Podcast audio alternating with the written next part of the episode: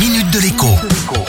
Bonjour à tous. C'est évidemment l'incertitude qui règne à vingt-quatre heures du début des vacances de la Toussaint. Si l'an dernier, huit millions de familles sont parties quelques jours en France ou à l'étranger, on parle pour l'instant de seulement quatre millions de partants. Conséquence, si vous avez envie ou besoin de vous mettre au vert quelques jours, il y a d'excellentes affaires à faire en cherchant un petit peu.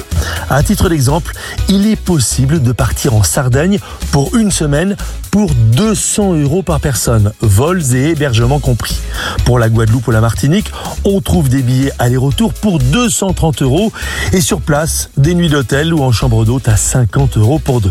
En France, sur les destinations touristiques de bord de mer ou de montagne, on trouve également des prix cassés, mais c'est en particulier en Île-de-France que les prix défient l'entendement. Certains grands hôtels, du moins ceux qui sont ouverts, proposent eux aussi des nuits à moins de cent euros pour deux.